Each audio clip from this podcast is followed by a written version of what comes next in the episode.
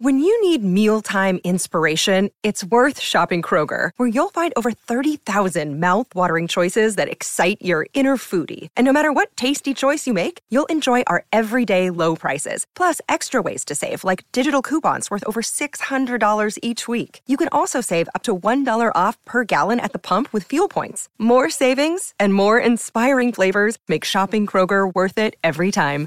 Kroger, fresh for everyone. Fuel restrictions apply.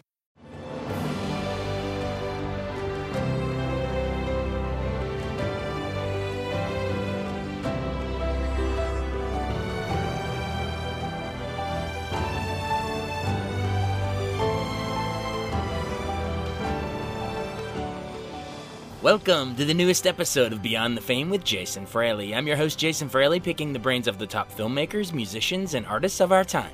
Carole Baskin became a household name as Joe Exotic's rival in Netflix's Tiger King. I spoke with Baskin about the new animal rights documentary, The Conservation Game. Hey, all you cool cats and kittens. It's Carole Baskin from Big Cat Rescue. And we're talking because you were featured in the new documentary. It's not even out yet, just having a, a private screening uh, at the Eaton Hotel in DC. It's called The Conservation Game. It's getting some early acclaim. I think San Diego Reader said it'll have the same impact as Blackfish. Even RogerEbert.com said it's something for the Tiger King crowd, but with much more bite. Uh, how, did, how did you get involved in this? Uh, I know Michael Webber directed it. Did he reach out to you directly, or was he already filming Tim Harrison and you just happened to be there? I had met Tim Harrison many years ago because of the work that he was doing in law enforcement to protect big cats and being called onto the scenes of places where they had been escaped, that he would capture them without killing them. So he had won our Guardian Angel Award at our annual fundraiser many years ago. And through him and the work that he did in The Elephant in the Living Room, I met Mike Webber, the producer of the conservation game. So I've known these guys forever. And of course, you know, anybody who's asking questions about big cats in captivity is going to reach out to Big Cat Rescue. And so that's why they came to us asking about who these players were and that sort of thing. Yeah, I mean, I know you're you're featured, you know, in, in brief little snippets throughout the thing, uh, especially the scenes that visit Congress. We'll get to that more in a second. But uh, Tim Harrison is, as you mentioned, he's he's the main vessel. He's sort of the on-screen, you know, figure and narrator throughout this whole thing. He's a retired Ohio police officer. I think it's powerful the way they sort of set it up, how these pop culture figures like, you know, the Jack Hannas of the world, they took these animal interests on these late night talk shows and became sort of these pop culture figures. But talk about how we were sort of a little naive when we turned on these shows. I think when people see the conservation game, they are going to be outraged at the way they were lied to from the time that we were children. I mean, I'm 60 years old, so I started out with Marlin Perkins and then Jack Hanna and all of these people were portrayed to us as being the conservation experts and they were taking these cute little cubs onto late night shows and onto the morning shows and everybody was talking about how they were saving them for future generations and that this was conservation and people loved it. We we loved it. I mean they would get their biggest ratings whenever they would bring some cute little cub onto the sets and when you watch the conservation game with the emphasis being on con and conservation you realize that none of these animals were serving any kind of conservation value and you know these experts were saying this animal came from a particular zoo and it's either going to go back to that zoo or it's going to go to this wonderful sanctuary. And what you find out in the conservation game is that they didn't know where those animals came from, where they went, and didn't seem to care. And there, you, there's just hundreds of these cats that are missing. And that's the, the nature of the show is trying to find all of these missing cats and finding that all of these faux conservationists didn't seem to care at all what happened to these animals once they had their five minutes on TV. Right. I mean, you can't see a best of Johnny Carson package without without clips of these things, and you, it's hard to blame the hosts. I know they're just cycling through guests, but I feel like the real blame falls on the handlers here. Where, um, judging from this documentary, it seems like they're flat out lying whenever they're asked questions about where these animals come from and where where they're going. Talk about how you you really got to zero in on the faces and names of the handlers in the background, and how Tim sort of discovered that a lot of these people are become familiar faces if you know who to look for in the background. Well, I think it was really telling that the way that this came up on Tim Harrison's radar was that he was investigating some of these animal issues and had gone to one of these awful auctions where they auction off wild animals to virtually anybody who has money in their pocket. And he was seeing some of the late night or the uh, faux experts or people that worked for them at these auctions buying and selling animals. And he was like, well, what are they doing here? I, I thought they were bringing the animals from the zoos that they represented. And so that's what got him started in it. And you are right. When you're watching the conservation game film, what you have to really pay attention to is not the person, not the Jack Hanna or the Boone Smith or the Jarod Miller or the Irwins or whoever it is that is up on stage talking to the late night host. Look at who is bringing that cat up on stage in the background. And you'll find that it's this same network of these really nefarious characters. One of them just lost his license in New York for the way that he handled animals there. And it, was even so um, deceitful that what they would do is Jack Hanna would go out and say, These cute little cubs, they were born at the Columbus Zoo. And you see these guys trotting the cubs out and they're wearing Columbus Zoo polo shirts. Those guys didn't work at the Columbus Zoo. Those were these backyard breeders and dealers in these animals that were going to these auctions and getting rid of the animals when they weren't cute and cuddly anymore. So it was just, I mean, people are going to be really, really mad when they see the way they've been lied to for years by the entire industry. I mean, that was such a great point about wearing these fake Columbus Zoo shirts. They also mention a place called the Wilds. They have these consistent places they keep mentioning, but they, like you're saying, they don't actually really work for there. They end up going to basically like puppy mills, but for other animals. Have you heard any feedback from, let's say, a Columbus Zoo after seeing this saying, wait a minute, we didn't know this was going on? Or were they just willfully ignorant? Well, the Columbus Zoo, after this came out, uh, went through a big shakeup and it is under new leadership now. And what has been wonderful is that in the past, the Columbus Zoo had been an opponent of our bill, and now they are in favor of the bill. The AZA, which is the accrediting body for all of the big zoos, they've been a proponent of the bill for many of the past sessions that we've tried to get this through.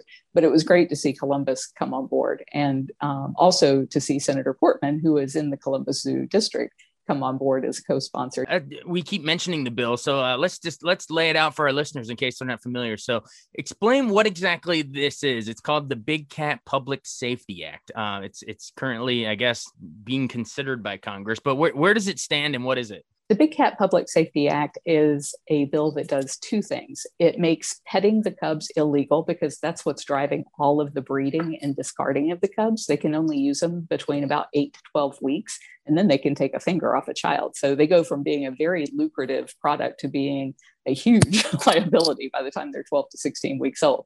And so it's it bans the cub petting and it phases out private ownership. So people that have them can keep them, but they have to register that they have them and then they can't buy or breed more. And right now, nobody even knows how many of these big cats are out there, where they are, or anything, because there's no federal oversight that gives any any numbers on these animals. So this bill will stop the cub petting and it'll require registration of the cats and that the people, the private owners, can't buy or breed more of them. Right now, we have 191 co sponsors in the House. It passed last session in the House with a two thirds majority bipartisan vote. And then we have, I think, 23 co sponsors in the Senate right now. So it is moving along faster than it ever has before for being this early in the session. And I really think it will pass this year because after this airs, I can't imagine that there's going to be anybody in Congress who wants to be on the wrong side of history. Right. And some of the headwinds that you're you're fighting against is that uh, the, the documentary shows that there are some congressmen who every year, you know, there'll be like a Doc Antle, for instance. Remember him from Tiger King. A Doc Antle will bring bring a bunch of these cats uh, for congressmen to pet every year at these different events. So, I mean, uh, Congress itself uh, are are they a little complicit in how this has been able to allowed to go on? That had always been the case until Tiger King aired, and now that Tiger King has aired, and almost all of those people who were pimping out cubs are either in jail facing jail or are being sued by the Department of Justice, including the one that used to take them to the senators and congressmen's office all the time. Um, I don't think that they're going to want to have that affiliation anymore. You mentioned that some of these people, like, update us on where some of these famous, or I guess infamous, depending how you look at it, notorious figures from the show. What what's the latest? I mean, you mentioned Doc Antle, but what about some of these other famous people from the show? We obviously we know your dastardly rival Joe Exotic is is still in prison, but this is your chance to sort of push back. Where are they all now in terms of uh, legal troubles? Joe Exotic is serving 22 years in prison for two attempts on my life, hiring two different hitmen to kill me, and for killing five tigers, just shooting them in the head when he needed cage space for some tigers from the circus that were going to rent that space, in addition to illegally trading in these tigers across state lines.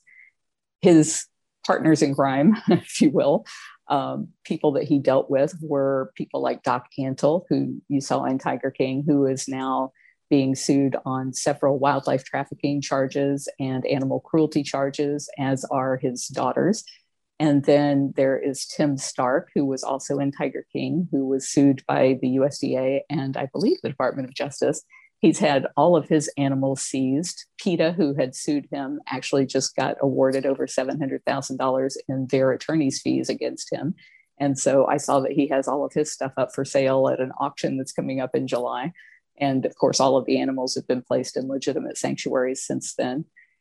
There have been, um, let's see, who else was in there? Mario Tabraue. He's the only one that's come out unscathed so far. He's the one who said that he was the the uh, role model for Scarface. And he had already been sent to prison for 100 years before Tiger King, but he got out after 12 by turning state's evidence. So I'm really hoping that he will be um, investigated and sent back to prison. But um, we'll see whether or not the U.S. Fish and Wildlife Service can make that case. I think it was easy to make the case against Joe Exotic because he was the he was just the dumbest one of all of them. Whereas these other guys are a lot smarter. I think Antle and Tabraue are two of the smartest people in that industry. And so, and they're also the ones who were funding Frank Vitello, the lobbyist who was going around trying to um, squash the Big Cat Public Safety Act. So I think without having that lobbyist going against us, there really is no organized opposition to the bill anymore if Joe Exotic was listening to this from his jail cell, what would you say to him and Tiger King? And you know, do, do you feel like sort of you got I don't want to say the last laugh because he, you know, there were actually attempts uh, hits on your life, so it's a serious subject. But what would you tell him if he was listening? You know, he was seeking a pardon, and the kind of people who get pardons are people who turn their lives around and do something good with it. And I would be all in favor of him getting a pardon or a reduced sentence if there were two things that he would do. One is he needs to work with the authorities to bring down the rest of these abusers that are going to be a lot harder to catch than he was. He knows he knows where the bodies are buried. He knows the way that they have gotten around the law, and he could be very helpful in that way. But he's chosen not to be, from what I can tell. And the other thing is, he could really speak out to Congress and say, we absolutely need this bill to pass. And I can tell you exactly why, because he knows all the reasons why this bill needs to pass. And yet he's chosen not to do either of those things. So it tells me he hasn't had any kind of a change of heart. And until he does, you know, I think he's right where he belongs. Well, that's sort of where a lot of these figures stand today. But take me back to when you first encountered the documentary. I mean, it be it undoubtedly pop culture phenomenon, and I think you know, a it was entertaining to watch, but also I think it was partly the timing. It came right at the beginning of the pandemic, so we were all stuck at home and binging this thing. Um, but how did you and your new husband uh, react when you're when you're watching this thing? And I guess you know, what did it get right and what did it get wrong? You know, it must have stirred some strong feelings for you. Well, it was shocking to us because we had worked with the producers of Tiger King for five years. And during that same five year period, we were working with Mike Webber on this show. We were working with another fellow who put out a film called Hidden Tiger. And so, in all of these cases, we would give them all of the information that we had about who all these people were that were exploiting these animals and how it was that they get away with this and how it is that USDA was not enforcing even the very meager bills or meager laws that we had that protect wild animals. And the US Fish and Wildlife Service was not going after these traffickers, even though it was being reported to them over and over and over again that this illegal stuff was happening. It just didn't rise up to the level of being that anybody cared. And so we thought, in fact, we were told, with the Tiger King show that it was going to be called Stolen Wildlife and that it would be about exposing this horrible industry and would be the blackfish for big cats. Well, it turns out the conservation game is going to be the blackfish for big cats because Tiger King was just a freak show. And my husband and I sat through it. We we binge watched it like everybody else did because we couldn't believe that that was what they produced after what they had been telling us for five years they were working on. Right. So you think the conservation game is more the serious blackfish style documentary. And in your words, you view Tiger King as more of the freak show. I mean, yeah, it does sort of play up sort of that freak show carny element, trying to paint, you know, these crazy characters and, and sensationalize a little bit. Admittedly entertaining, but you know, like you're saying, you got to kind of dig through to, to find, sift through, you know, the truth of all these characters. Were you surprised that you were sort of painted as a bit of an antagonist in that? I mean, Joe Exotic, I mean, I guess he's like an anti-hero, but the way Tiger King was set up, they they sort of chose him, you know, you got to make a choice as a filmmaker. They chose him as their central figure, sort of a protagonist. Were you surprised to see you were sort of this antagonist, uh, accused of killing your husband, all this stuff? You probably still do you get hate mail and stuff saying, Why'd you kill your husband? I mean, it must been it must be crazy that you're painted uh, as a villain in that thing. It really did shock me, and I do still get hate mail. Um, but it shocked me that they would take that kind of attack because they didn't have to. In order to make this a really entertaining look at this industry, they had all of the characters. I mean, they had all the crazy going on. And I don't think that they needed to flip it on its head and make the only person who was trying to end the abuse be the villain. I just don't see how that was beneficial to them in creating a, a, a series. But I, I, have to give them credit. They did a masterful job of misleading the public. And it's, you know, here a year later, most of that hatred has gone by the wayside as people have done a little bit of research and figured out that I'm not that person that they painted. But it just, it still blows my mind today as to why on earth they would even take that kind of a, that kind of an approach.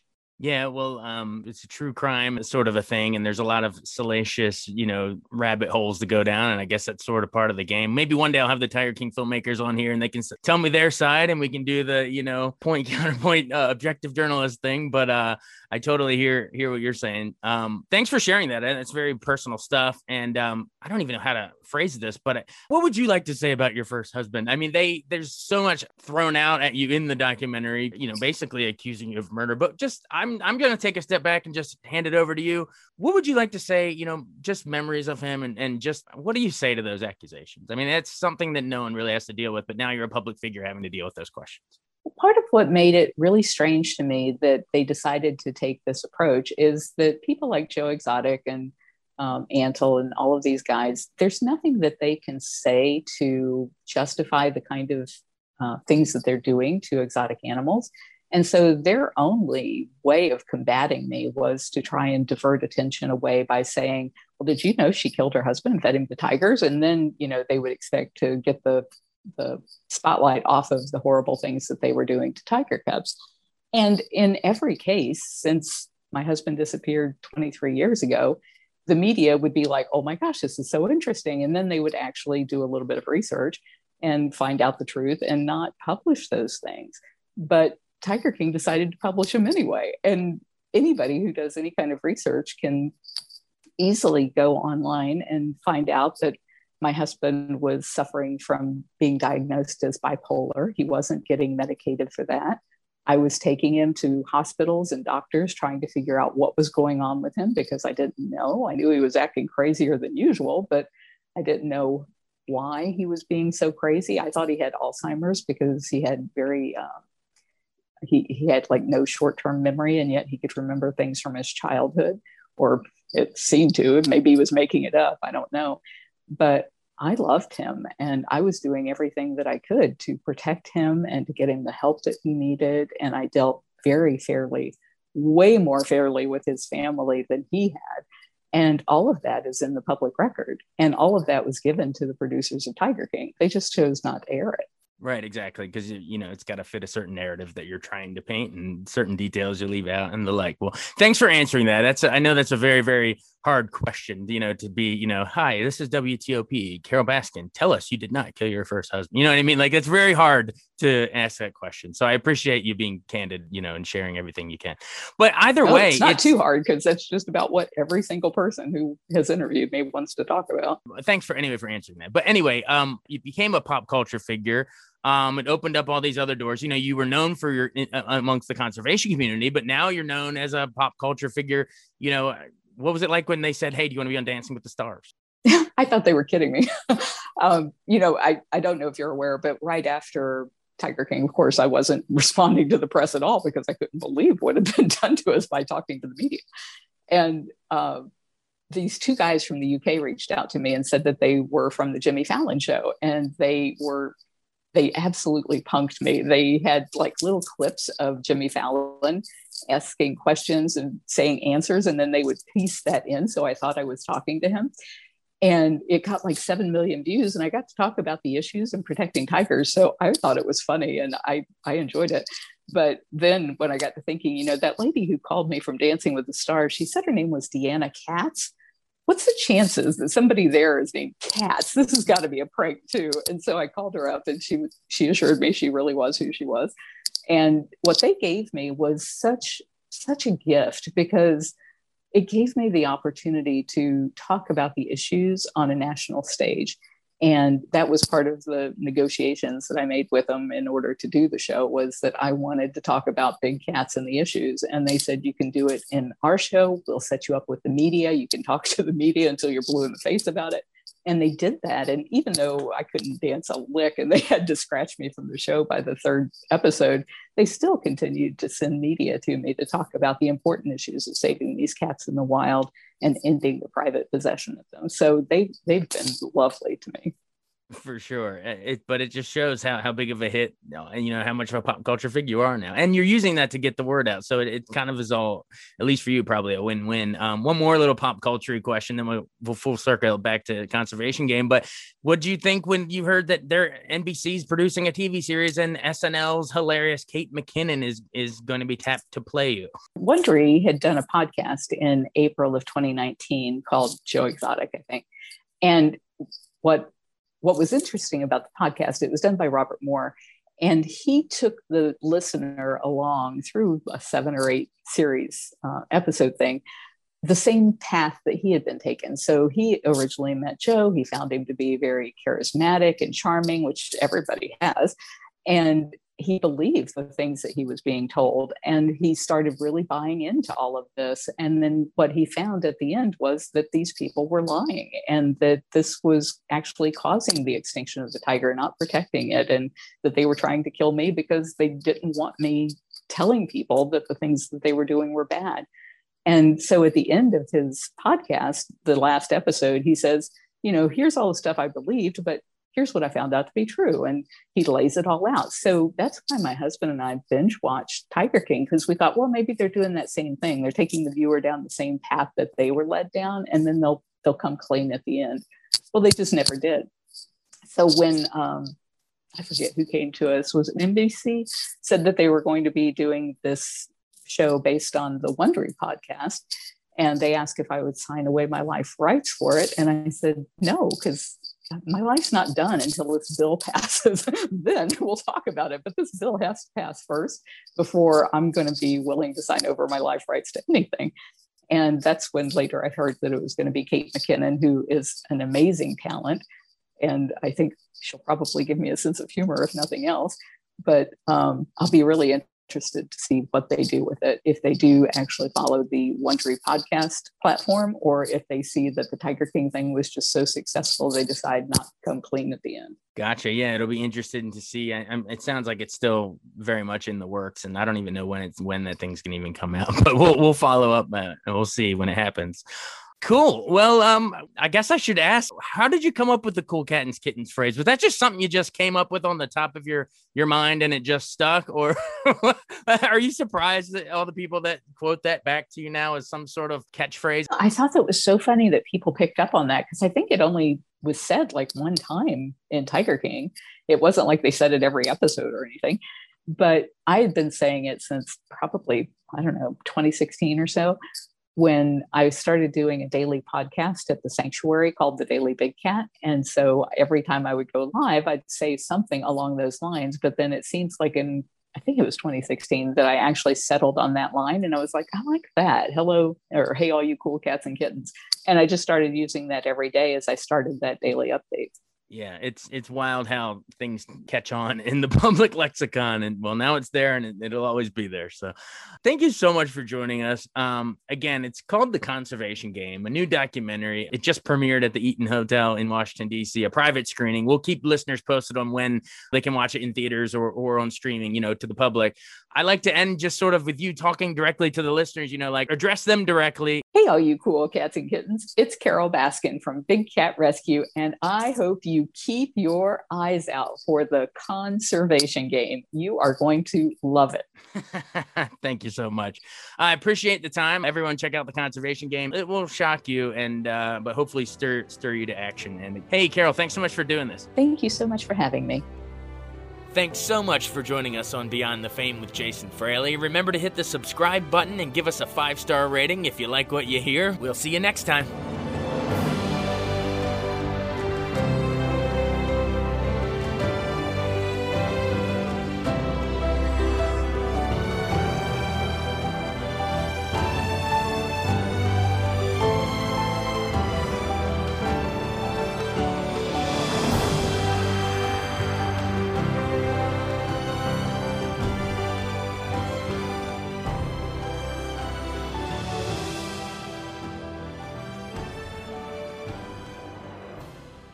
I wanted to take a second to tell you about an app I really enjoy. Living in the DC area is great, and Podcast DC gathers all of the local shows that I like all in one local app health, sports, local news, politics, and so much more. Podcast DC is the new local app with hundreds of DC area podcasts to choose from. I can earn exciting rewards just for listening and share the podcasts I love instantly. Available in the App Store or in Google Play, listen local with Podcast DC.